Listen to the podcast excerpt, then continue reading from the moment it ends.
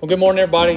Excited to be able to uh, talk with y'all a little bit this morning. Um, when James was telling me and David what we were going to be, the, the scriptures we were going to be teaching on um, this month, um, I was joking with James. I said, somehow it always seems to fall that I get qualifications. Like last time I talked on qualifications of elders, and today I'm gonna be talking on qualifications of deacons. So I was like, even though I don't feel sometimes, you know, you don't feel worthy to talk about qualifications, um, it is, it was kind of funny how that just seemed to be the way that it fell. But I'm excited because when we talk about the qualifications of deacons today and, and the purpose for deacons, as well as the benefits of having deacons in the church, um, it is going to be an important part as we grow at Redeemer Church. Maybe that would be something that we instill, and, and as we grow, that may be something that we adopt. So it's important to know what God teaches us about having deacons and why they were started in the early church and why they are used. So uh, right now, in the kind of the for those of y'all that have been here at Redeemer for a while, and those of you that are watching at home that maybe have visited, or maybe you just continue to, to watch on the live stream, we uh, right now we uh, have one. We're a model of church. We have an elder model. So basically, we have James, who is our pastor. He's also the an elder of the church, and uh, me and David have been going through the elder and training process. And if whenever the we get to the end of that process, if when the church um, makes that official and they vote us in, if that's what God wants, you know, we would serve as elders um, that serve alongside James in ministry in the church, as, well as the rest of the members of our church. Well, whenever the Church of Acts was at this point in ministry, we see that there was a need for deacons. So before we get started any further, I just want to go through and read um, Acts chapter 6, verses 1 through 7. And I want us to look at what was going on. And after we get done reading, we'll t- we'll pray and then we'll dive in a little bit deeper. So let's um, read together. Uh, it should be on the screen. We'll be in Acts chapter six, um, and let's stand together as we read God's word. So in Acts chapter six, starting in verse one, it says, "Now in these days." When the disciples were increasing in number, a complaint by the Hellenists arose against the Hebrews because their widows were being neglected in the daily distribution. And the twelve summoned the full number of the disciples and said, It is not right we should give up preaching the word of God to serve tables. Therefore, brothers, pick out from among you seven men of good repute, full of the spirit of wisdom, who will appoint to this duty, but will devote ourselves, we will devote ourselves to prayer and the ministry of the word. And what they said pleased the whole gathering. And they chose Stephen, a man full of faith and of the Holy Spirit, and Philip, and Prochorus, and Nicanor, and Timon, and Parmenas, and Nicholas, and a proselyte of Antioch. These they set before the apostles, and they prayed and laid their hands on them. And the word of God continued to increase, and the number of the disciples multiplied greatly in Jerusalem. And a great many of the priests became obedient to the faith. Let's go to the Lord in prayer. God, our Father in heaven, Lord, we just thank you for another wonderful day, God, that we can be in your word. Father, I pray that you would just remove me, uh, any unrighteousness from me this morning, make me a clean, um, and, and willing vessel to, to give your word this morning. Father, I pray that everybody here and those that are watching on the live stream would hear your word in fullness from the Bible, Father, and not from me. For Father, I am I am imperfect, and Father, your word is perfect. Father, forgive us our sins, forgive us where we fail you. Help us to tune in to why deacons are important in our church and in the life of the church today. And it's my name I pray, Lord Jesus. Amen. So y'all may be seated. All right, so we're just going to kind of dive in. I've got a, a few points, so if you want to go ahead and put the first point up. Um, we're going to be talking about why we need deacons. So, as we started and we read through the, the first seven verses in chapter 6, we happened to see that there was something going on in the early church. So, Peter and the rest of the apostles and the disciples, they have been preaching. They've been taking the word to the people in Jerusalem. They have been doing works. And since Jesus has left, they've continued to push the ministry um, being faithful even to the point of being imprisoned and beaten and being told they shouldn't preach in the name of Jesus anymore. If we go back in Acts chapter 5, we saw in verse starting in verse 17 on through the rest of the chapter, the apostles were arrested and freed. So not long before this, we had just seen that they had been preaching and were arrested for what they were doing. So they have been told more than once earlier on in Acts.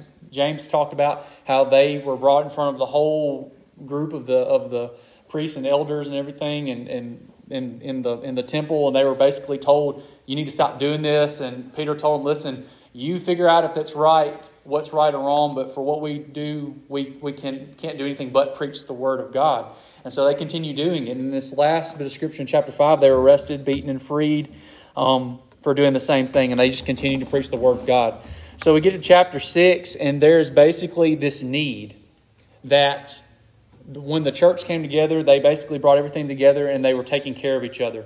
So, something that seems to be going on was that there were some of the widows that were being overlooked unintentionally as we look. And we read in verse 1 Now, in these days when the disciples were increasing in numbers, a complaint by the Hellenists arose against the Hebrews because their widows were being neglected in the daily distribution. So, in the, the church in Jerusalem, um, the Hellenists are basically um, those that were kind of you had the traditional Jewish believers, and then you had the Hellenists that were believers that were that came after the fact. Um, when we talk about the Hellenist, uh, Hellenistic era, you know, we, we, we talk about people that were influenced, kind of the people of that were. We had the people that were of that were. I'm trying to think how to explain it. They were holding close to the the values and kind of they resembled uh, the society that they were living in at the time. So when we look at the Hellenists, basically we're talking about these are believers that have come alongside them in the early church as people were coming to know Christ after Jesus left that were um, part of the believer's body. So when it said the Hellenists arose against the Hebrews because their widows were being neglected in the daily distribution.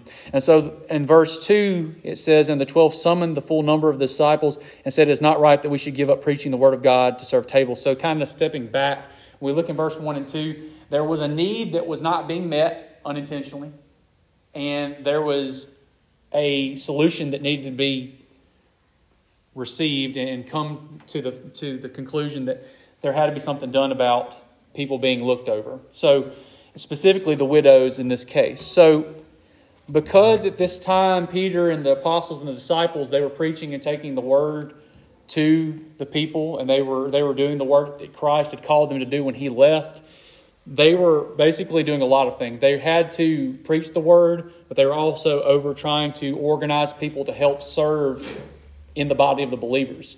So in verse 2, it says, And the twelve summoned the full numbers of the disciples and said, It is not right that we give up preaching the word of God to serve tables.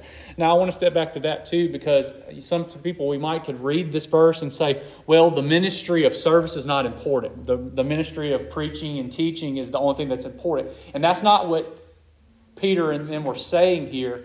But what they were saying was there needs to be there need to be people that are dedicating their our, our time into prayer and teaching and preaching of the word. But there also need to be people that are dedicated to the act of service so these things do not continue to happen. So there's not a continuation of the widows being looked over in the distribution when it comes to food or their needs. And so this is what they sought out to do was to fix this problem. And so in doing that, this is where we're going to see the need for deacons. Like why are deacons called? Why do we need deacons? And so therefore in verse 3 it says therefore brothers pick out from amongst you seven men of good repute full of the spirit and of wisdom whom will we will appoint to this duty but we will devote ourselves to prayer and to the ministry of the word. So as we read through verses 3 and 4, Peter's saying, you know, we're going to we're going to come together and as we gather here today, we're going to pick and we're going to choose amongst ourselves seven people that will be devoted to this ministry. And so once we have dedicated these seven people to the ministry so they can serve in this capacity, we will continue devoting ourselves to preaching and teaching and prayer.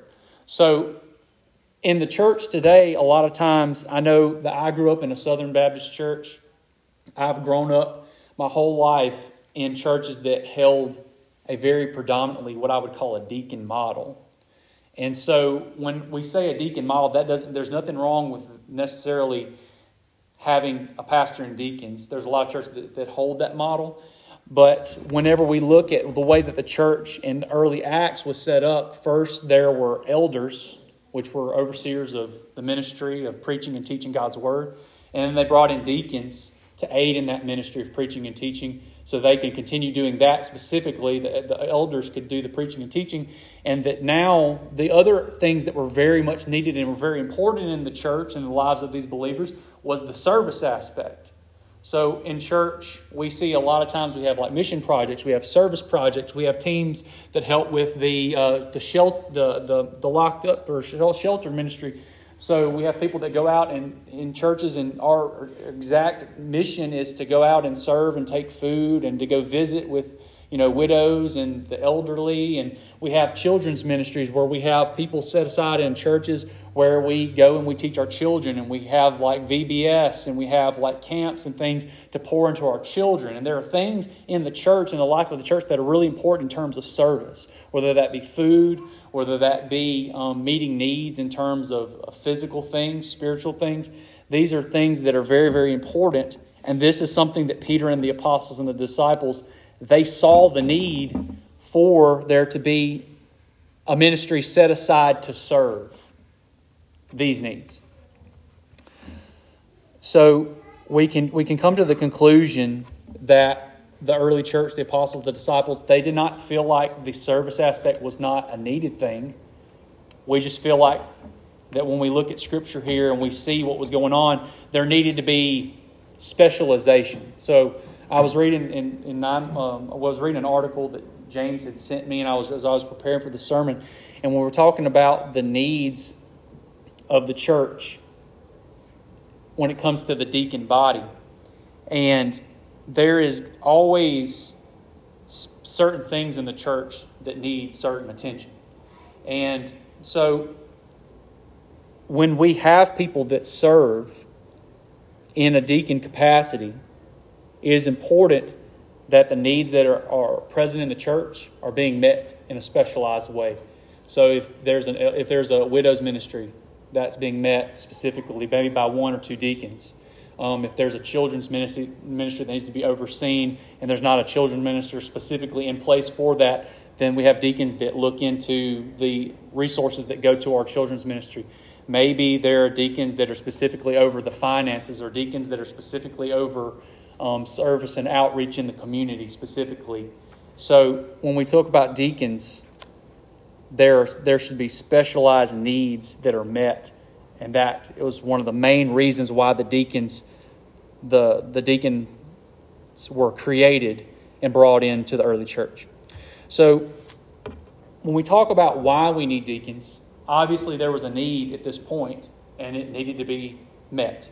And so the next thing we need to talk about is what would a deacon need to be? Who does a deacon need to be in order to serve in this capacity?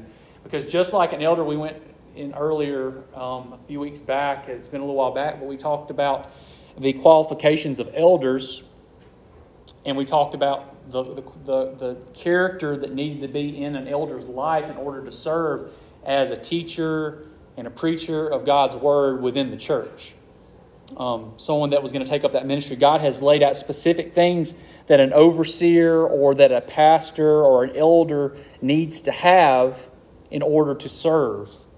So, in the same way, deacons have a specific list of things laid out that need to be met in order to serve in that capacity because we don't want just anybody serving as a deacon. Um, we want somebody if we're going to call a deacon, if we're going to call an elder into the church, we want somebody that specializes, that has a passion, that is called to that ministry. And so that when they serve in that role, they are fulfilling what God has called them to do, and they do it to the best of their ability. And they do it well. So if you would flip to 1 Timothy with me, it'll be 1 Timothy chapter 3. It should be on the screen. We'll be looking at verses 8 through 13. So we're going to come back to Acts, but I want to jump over to 1 Timothy because this is where it lays out. This is one of the places in the Bible where it lays out the qualifications of deacons. Um, and in Acts, it does talk a little bit about this in, in a very, very short, sweet to the point measure, but there's no real expounding on the qualifications of deacons in Acts. So I wanted to come to Timothy and then we will go back to Acts. So in chapter 3, starting in verse 8, it says, For the qualifications of deacons, deacons likewise must be dignified, not double tongued, not addicted to much wine, not greedy for dishonest gain. So first of all, when we talk about someone that needs to be a deacon, they need to be dignified. They need to be somebody that's above reproach in the church. They need to be somebody that if we were to put them up in front of our church here at Redeemer Church and we say, okay, we're going to, let's say, just like we're trying to train up the uh, elders for the church, let's say we elected a couple of people we wanted to be deacons. In the same way, we would want to put them through a similar process. We want to make sure that they are ordained to do the job, that they are called to do the job, and they meet the qualifications to do the job, and that the church would agree upon that um, in the sight of God. So we want someone that's dignified, above reproach, somebody that fits the mark. While nobody is perfect, nobody ever hits the perfect mark that is set by Christ, you know, Christ being our example, we do want people, just like as we want our elders to be dignified, we want our elders to meet a certain mark, we also want our deacons to do the same. We also want them not to be double tongued, so we don't want a deacon, we don't want somebody that's going to be serving in the capacity of service within our church as a deacon to be somebody that is hurting with the same tongue that they they bless with. We don't want somebody that's going out and speaking truths and, and blessings to people in the community or in our church, and the same person turn around and be somebody that's, that's slanderous and that maybe they, they don't tell truths and things of that nature. We want somebody that is going to be a person of their word, somebody that is, is that is uplifting in what they say. Not addicted to much wine. We, we don't want somebody that's serving in a deacon capacity or even an elder capacity to be somebody that's taken over by um, drinking, somebody that's taking over by drunkenness, somebody that does not have a sober mind, somebody that's not able to completely focus on the calling and the mission that Christ has laid upon them. So when we have somebody that serves in any type of leadership role in the church, we have to have somebody that is focused and not um, that is that is not a drunkard, obviously, but also in other things. When we talk about being sober minded, we want to make sure that somebody is focused on and has the ability to focus on what they're doing. So we don't want them to be addicted, a drunkard, someone that is that is not responsible, or somebody that is abusing alcohol even though it specifically talks about wine here in verse 8. Not greedy for dishonest gain. So we don't want somebody that's a deacon to be greedy, someone that's not out for financial reasons or somebody that's out to gain any type of praise or glory from being a deacon. Um, I would say that, you know, I've had someone tell me in the past, a, a youth pastor friend, and I've had pastor friends tell me this in the past I mean, I think me and James have even talked about this in, in detail before, just in conversation. But if you want to go into ministry, if you're somebody that wants to receive praise and you're somebody that just wants to have an easy job, don't go into ministry. Because when you're in ministry, there's a lot of work of the heart that goes into it. There's a lot of work of the spirit that goes into it. And if you go into ministry just for your own personal gain, you're going to get torn up and you're going to get eaten up and spit out.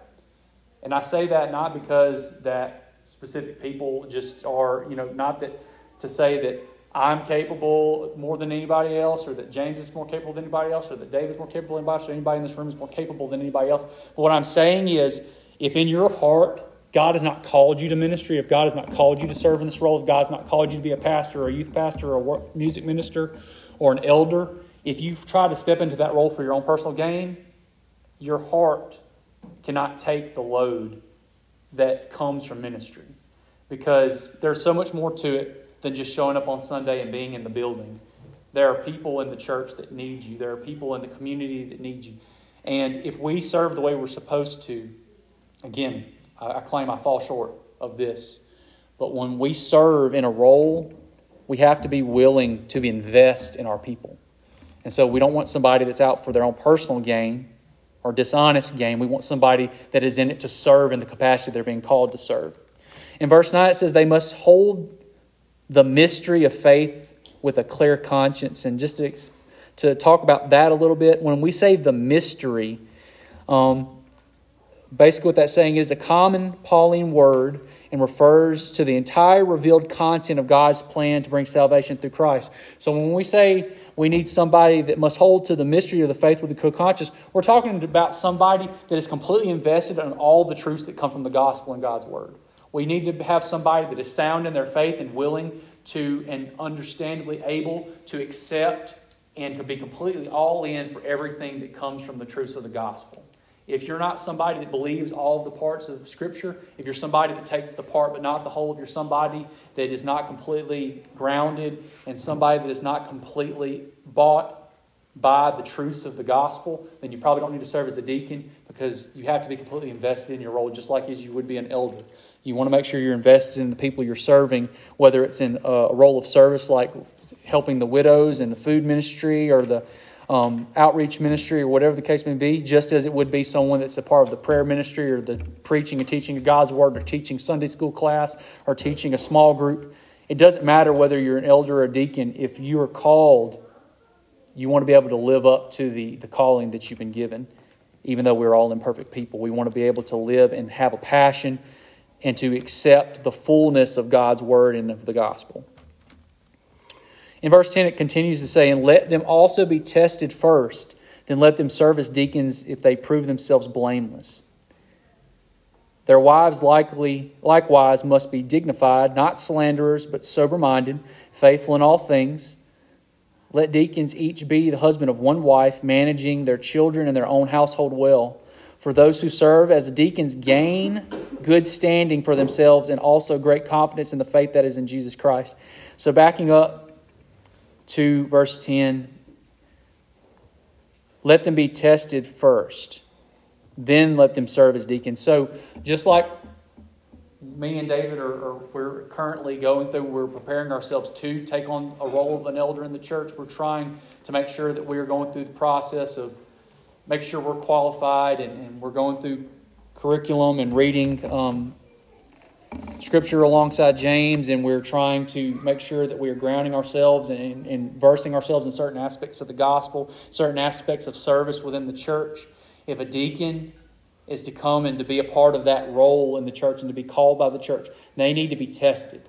Just as I believe that all of us that serve in some capacity in the church have to be tested and to be approved by the church, the deacons need to be tested and approved by the church. Because if somebody says they want to be a deacon and they want to do the widow's ministry, but we test them out and we say, okay, well, you can be over the widow's ministry and we can watch you assist in leading that ministry for a time, but they're not able to step up and lead and to take over that ministry in an effective way. If the widows are being neglected, as that was the problem right here in, in the early church in Acts, and we see that there are still gaps in that ministry that are not being fulfilled and the need that we need that person in that ministry role as a deacon then why should we call them? Why should we put them in that role if they can't fill that role? Um, if we talk about the things such as being dignified, not being um, double tongued, someone that is uh, not drunk, a drunkard of wine, or addicted to much wine, if we put them not only in the specific role, but also when we look at their character and we're watching them over the course of time, if we see that those character traits aren't there, should they be that deacon in that capacity? If they don't have a passion for that ministry, should they be a deacon in that capacity? Maybe they do fit the characteristics of the role, but maybe they aren't passionate about the widow's ministry. Should they be a deacon in that capacity? So we should ask ourselves a question if the deacon's going to come into our church and serve in that role, are they excited, prepared, and willing to do the ministry job that we've asked them to do?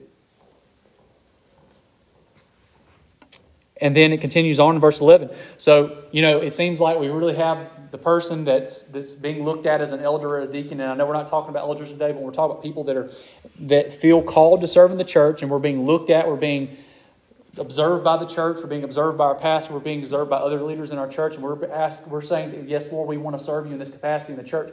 And if we're being watched by the church, it seems like we're being put on a pedestal, pedestal to be given a hard time.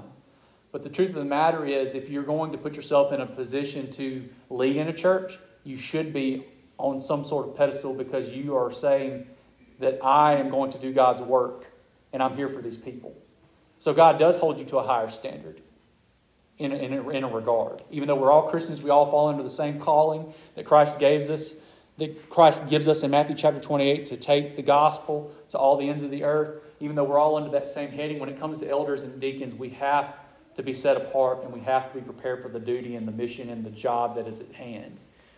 And in verse 11, it's very much so said that even though the person that is up to be looked at for this role as a deacon, the wives are also being looked at. So it's not just the, the, the, the man or the husband that's wanting to serve in this capacity that's having to prove himself. as our as we step into this role, our wives and our families are also part of the equation too. And while some may say, well, you know, the wife is not becoming the deacon, so why should the wife be looked at heavily? Well, the thing is, if, if, if someone's going to step into a role as a leadership role in the church and they're going to serve the church, who is their partner in life? It's their wife. And if you have a wife and you were to be a deacon, then your wife is helping serve alongside in that ministry, and they are also called. And so in verse 11, it talks about that. It says, Their wives likewise must be dignified, not slanderers, be sober minded, faithful in all things. So it's saying that not only should the, the deacon in question, the deacon that is being looked at, be these things, but the wife also must be dignified. So the wife must be above reproach. Your wife, if you're to be a deacon or if you're to be an elder, needs to be on the same pedestal that you're on. Because when I'm, let's say, if I'm serving and I'm up here preaching the word of God and people see me and they say, well, we have to hold him to a higher standard because he's preaching and teaching, you know, my wife, Taylor and Allison weren't able to make it this morning because honestly, we, and they wanted to apologize that they weren't here this morning because I overslept. I didn't set my alarm like I was supposed to this morning, so that was on me, not on them. Um, but whenever Taylor, my wife, if I'm here serving in, in a capacity as an elder in the church, my wife, Taylor, she's also being looked at as well, and I know that. She knows that. We all know that. And so and David, you know, and Jessica. So David is serving as an elder. You know, Jessica is also stepping up to the plate too. And sometimes that's kind of scary, right? Because, you know, in your mind, and I've heard this conversation said, you know, I wasn't the one to call to be a youth pastor. I wasn't the one that was called to be an elder. I wasn't the one that was called to to be a preacher. So why does that burden fall on me? And I've heard wives and women have that conversation. And the thing is, there is a blessing and a burden when it comes to being in ministry. You have the blessing of the person, the, the husband, or the, even if the wife is in a ministry position in the church, maybe they're teaching the, the children's ministry. Like Sarah helps the children's ministry. Um, you know, all the women in our church here at Redeemer Church have taken a role in helping out in some way with children's ministry, um, in preparing food and things like that. So even if they are not a, a deacon's wife or they're not an elder's wife, all of our women in the church have roles that they play too. And so, whenever we have a deacon that's being looked at or an elder that's being looked at, specifically deacons we're talking about today, our wives are alongside us in this ministry. So, just as we're being looked at, our wives are being looked at. And that shouldn't that can be a scary thing, but it shouldn't be a scary thing because of the specific calling that if your wife supports you in what you do, and if you are truly called to the ministry that you're stepping into, it is a journey you're taking together. Just like when you do anything else in life together, when you have your first kid together. We have a nine, nine month old, almost 10 month old at home. Allison, she's, I love her to death. She's the, the light of my eye. I love being there with her every moment, every day. Me and Taylor both have work from home jobs where we have the ability and the blessing to be able to see her every day, even when we're at work. And I love Allison with all of my heart, and I love Taylor with all my heart as my wife. And when we took on that journey of having a child together, we both have come alongside to raise that child. It's not just Taylor's responsibility to raise that child, I have to be there too. And I'm changing diapers and I'm wiping booties and I'm changing clothes and she picks out the clothes and makes sure the, the, the, pacifier matches the clothes. I was talking to Jessica about that earlier. And I'm the one, you know, that if Taylor asks me to do something, I need to follow through and do it. It's a teamwork job to raise a child. And in the same way, if I'm coming into ministry or if David's coming into ministry, if James is in ministry or any person in this room that decides to, to step up into that plate at some point in the life of this church, you know, Nick leads for us and the music. Um, you know, and we have our brothers and sisters in Christ that are members here that as we grow as a church and we gain in number and as we gain and grow in ministry, we are going to have need for more people to step up in those roles. And our wives are alongside us on that journey. So when it comes down to it, this, these verses are not to call out our wives necessarily to put them under a microscope for the sake of putting them under the microscope, but when we talk about a deacon stepping up into a role to serve, our wives are alongside us on that journey. And that is the importance of why wives are being called out here, because they too have to hold up that mantle if they're going to come alongside their husband in that role. So they may not themselves be the deacon, they may not themselves be an elder, but the wives are just as important part of that ministry as their, as their husband is. So they want to, in verse 12, it says, Let deacons each be the husband of one wife. So, you know, we've talked about that. Could be, you could look at different interpretations of that. But what I believe is that when it says that in Scripture, what we believe here at Redeemer Church is that that is the husband that of one of one wife. Not necessarily, we're not talking about plural marriage here, but we're talking about somebody that has been married to the same woman someone that's not divorced and remarried, someone that is the husband of one wife. That's what we believe in the, here at Redeemer Church. And there could be different interpretations of that. You can look at that different ways, but we believe that is based on what Scripture says is in fullness. That's what it's talking about. And it says, "Let each be a husband of one wife and managing children in their own households well." So not only we were just talking about raising kids together in that journey. Not only are we talking about you and your wife being on the same page in terms of ministry, but also your children are brought into that ministry and they're a part of that ministry and they love that ministry and you bring them up in the way that they should alongside you as you embark on that ministry. If you can't, the scripture is talking about here, if you can't be in control of your household as a deacon, as a man of your household, how are you supposed to take on the responsibilities of a deacon overseeing multiple people in the church under a specific role if you can't take care of your own wife and your own child? So that seems very blunt. You can take that as being very blunt, but it is what it is. If we can't serve in a capacity where our family's taken care of, why are we to be expected to take care of everybody else's family if we can't take care of our own family? And then lastly, um, it says, as deacons gain a good, um, in verse 13, for those who serve well as a deacon gain a, a good standing for themselves and also great confidence in the faith that is in Christ Jesus. And so, again, there is gain that comes from serving in a role like a deacon. Um, there is gain from someone that serves in a role as a pastor or an elder. But when you take upon and we call somebody to be a deacon, or when a deacon is called to serve within the church, there is gain that comes from it. Now, we talked about earlier in the, a few verses ago, it talks about someone that shouldn't be in it for personal gain. But when we serve in ministry, isn't there some, some encouragement that we receive from that. When we serve for ministry, isn't there some joy we receive from that? If you're in a part of ministry that really God has set on fire in your spirit and you're serving in that role, isn't there some joy and, and things that come from that ministry that you personally gain from it? And that should be the way that it is, but we shouldn't go into that ministry to gain financially or to gain status or to gain a better view in the sight of the people that are in our church. Those should be things that come secondarily from serving in that role. We gain those things in joy from serving with a good heart. We don't come into the deacon role to serve and to expect those things, but we get those things from serving in that role. So I'm going to flip back to Acts chapter 6. So we've talked about why we need deacons. We've talked about the qualifications of deacons. And the last point I want to make real quick, because I know we are running a little short on time, but I'm not going to try to rush through this, but it shouldn't be a very long point. But the benefits of deacons.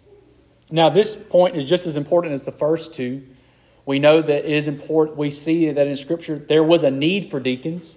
We see in Scripture there is a certain standard that deacons are held to, but now we have to understand if we have deacons in our church, if we have deacons in our ministry, what is the benefit of having them? So let's look at that. So we're going to pick back up where we left off in verse 4 of chapter 6 in Acts. But we will devote ourselves to prayer and to the ministry of the word. And in verse 5, it says, And what they said pleased the whole gathering, and they chose Stephen. So before I continue on with who they chose, it pleased the whole gathering that they came to this conclusion that deacons needed to be created within the early church. So, you know, I, I think I think about whenever me and my wife and, and, me and Taylor, when we are doing our job day to day, we, we work from home, and a lot of times we joke with people, and some people are like, "Well, you work from home, you know, there's not, you must not do a whole lot." But honestly, sometimes I feel like I work more from home than I did when I worked in the office because like there was a clear conscience. I could leave, I could go, I could do my work, I could come back home. I completely separate my work from my home. But now working from home, I work in my office, which is my bedroom. So when I get off work, I have to go find separation from the my resting space, and then I have to come back to my resting space later. And even though you would think if you're working at home that you can just step into the room and hang out with the kid anytime you want to, and you can step back to your office and just chill, and you're drinking your coffee and you're watching Netflix while you got your work computer up, but that's not the case. If you'd ask Taylor, she would tell you the same thing. She's probably more busy now than she was when she was a home health nurse. I feel like I'm more busy now than I was when I was an insurance agent in Starkville, where I drove 40 minutes to work and I worked and I came home. I feel more busy now than I did then. And, you know, we have help. We have my, my mother in law, Taylor's mom, Miss Lana, who she helps us every day in watching Allison while we work through the majority of our day. And when it gets to the later part of the afternoon, she goes and does what she needs to do, and we we go back to watching Allison. And that's a big burden on her, I know, but it's a big help to us. And she loves watching Allison. And I know it's a job. It, it's hard because when your kids are that young, they're really energetic, they're learning, they're a handful. And so whenever Miss Lana started helping us watch Allison while we worked, it was a blessing to us. And so, in the same way, I, I, the reason why that, that example came to my mind is because when the deacons came and they elected these deacons to start these ministries to the widows and the different needs in the church, it had to have been a blessing to the apostles and the disciples, but also the church as a whole, because there was specialization to those ministries. And the load was being taken off this one group of people, and now there were multiple groups of people doing specific things for ministry so that more ministry could be done. So I feel like when Miss Lan is watching Alice Ann, I have so much peace that my kid's being watched by somebody, not only that somebody, somebody that she loves anyways, and that she's going to grow up around anyways, but my mother-in-law, because she's with us a lot and she watches Alice Ann, I can do my work better knowing that Alice Ann's in good hands while I'm at work.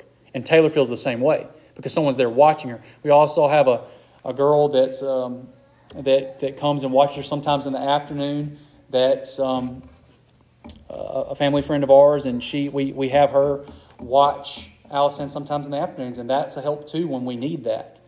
And so it is a hard job being a parent and working full time. In the same way, in ministry back here in the early church, it was hard to be completely focused on preaching, teaching the Word of God, and being over prayer ministry, and having to make sure the widows and everybody else was being taken care of too. So when the deacons came into the picture, they relieved part of the load off of the apostles and the disciples, and they completely had a job of their own. Just as instead of Allison having to be in my lab every day while I'm trying to take calls, I'm trying to take care of people, and I'm managing a group of um, individuals under my insurance team and um, for United Healthcare, and you know, with everything that I do. Um, and instead of Taylor having to have Allison in her lap while she's trying to call members and help members in the communities with her nurse case manager job, we can focus completely on what's before us, the task that we have at hand. And when we get off work, we have our baby there. We can check on her throughout the day. We can completely devote ourselves back to Allison when we're not working. And we have complete and utter peace that we can do that because of the way things are.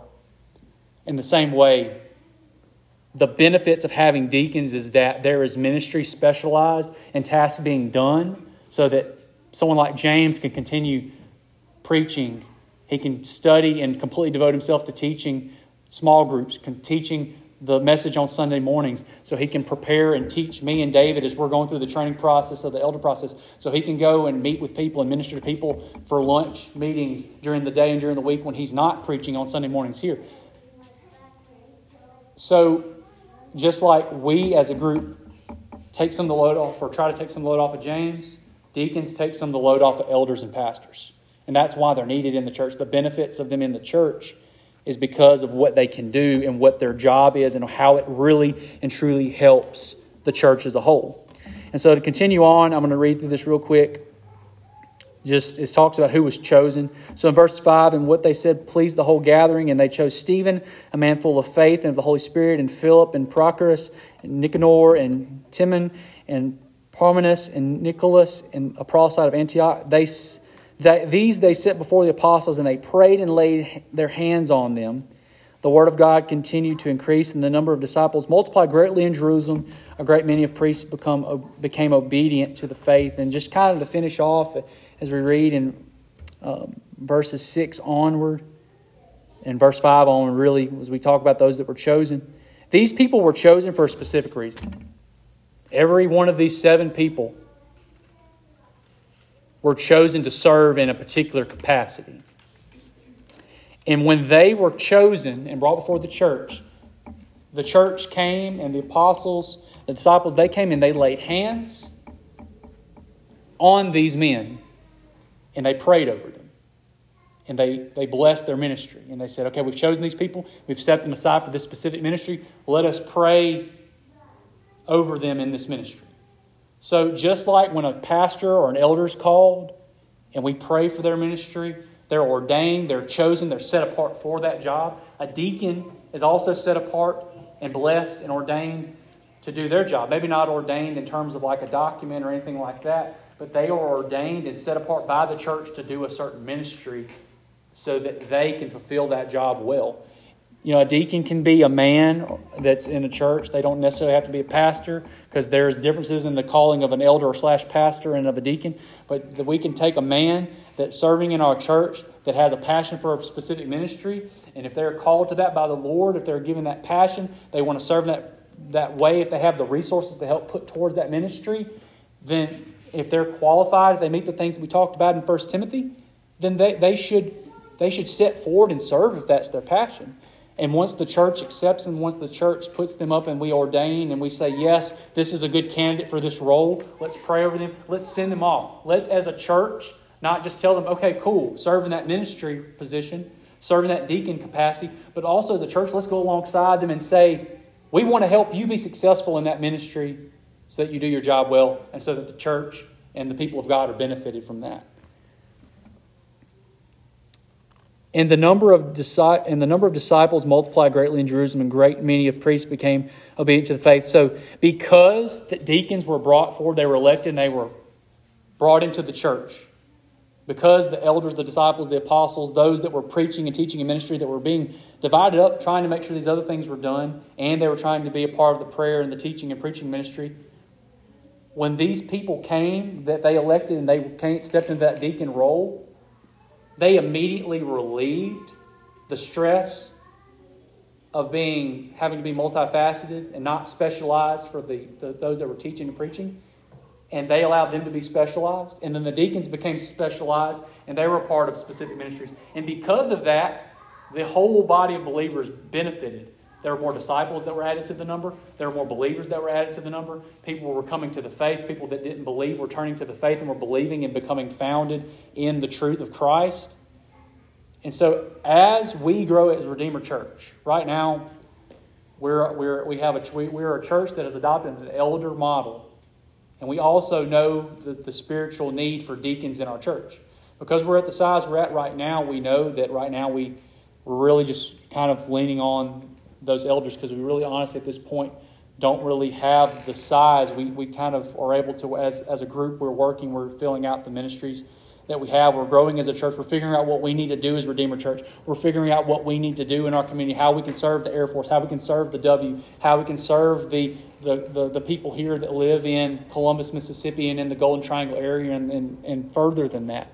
But ultimately, when the day comes where we grow and we see a need for a deacon in our ministry, biblically they are needed and biblically they are helpful and biblically they are just as much a part of the ministry as an elder or as a pastor. And so when we see the reason why we're preaching on this, even though we don't necessarily have a quote unquote deacon in our church now, is because there's going to come a day where we need a deacon. There's going to come a day where we need people to step into those roles to take those specific jobs up. And just as the early church benefited from that, they multiplied, they grew in number, they were able to do more in ministry because they weren't spread so thin. So, as we move forward, as we pray for the future of Redeemer Church, as we pray for the future of Columbus and Mississippi and the ends of the earth, as we talk about what's going on in the world right now, we talk about what's going on in, in Ukraine and in the other parts of the world and how that affects our ministry here, we should be urgent about God's business today. I need to be urgent about God's business. Personally, we as a Redeemer Church need to be urgent about God's business.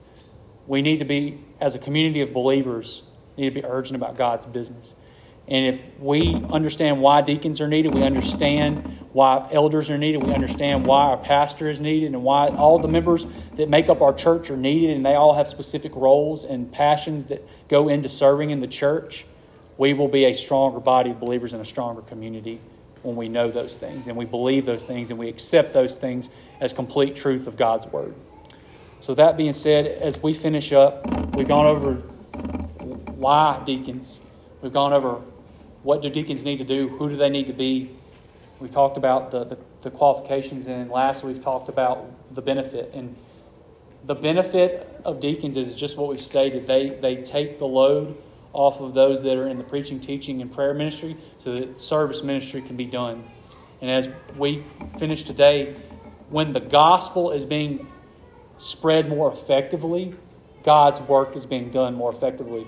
When God's work is being done more effectively inside the church, as this church, as well as Redeemer, and as far as our church family as a Big C church in the community, when that's being done effectively, the gospel is being spread. And when the gospel being, is being spread, more people are being won to Jesus. And when more people are being won to Jesus, this world is a better place, and God is in it.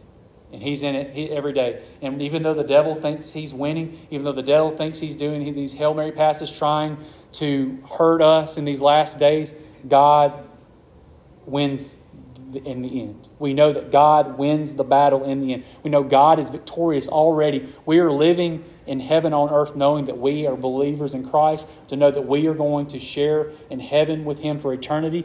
And until we go to be there with Him, that this is our mission is to spread the gospel effectively, to love others, to serve in our communities, and to serve our own families and our friends here at Redeemer Church and in, in the church as a whole. So thank y'all for being here this morning. I'm excited to be able to talk a little bit. I rambled some, and I know that there was a lot to unpack in those few verses, but I'm so thankful that we could talk about it so we can continue having a better understanding of what God calls us to do at Redeemer Church. Let us pray.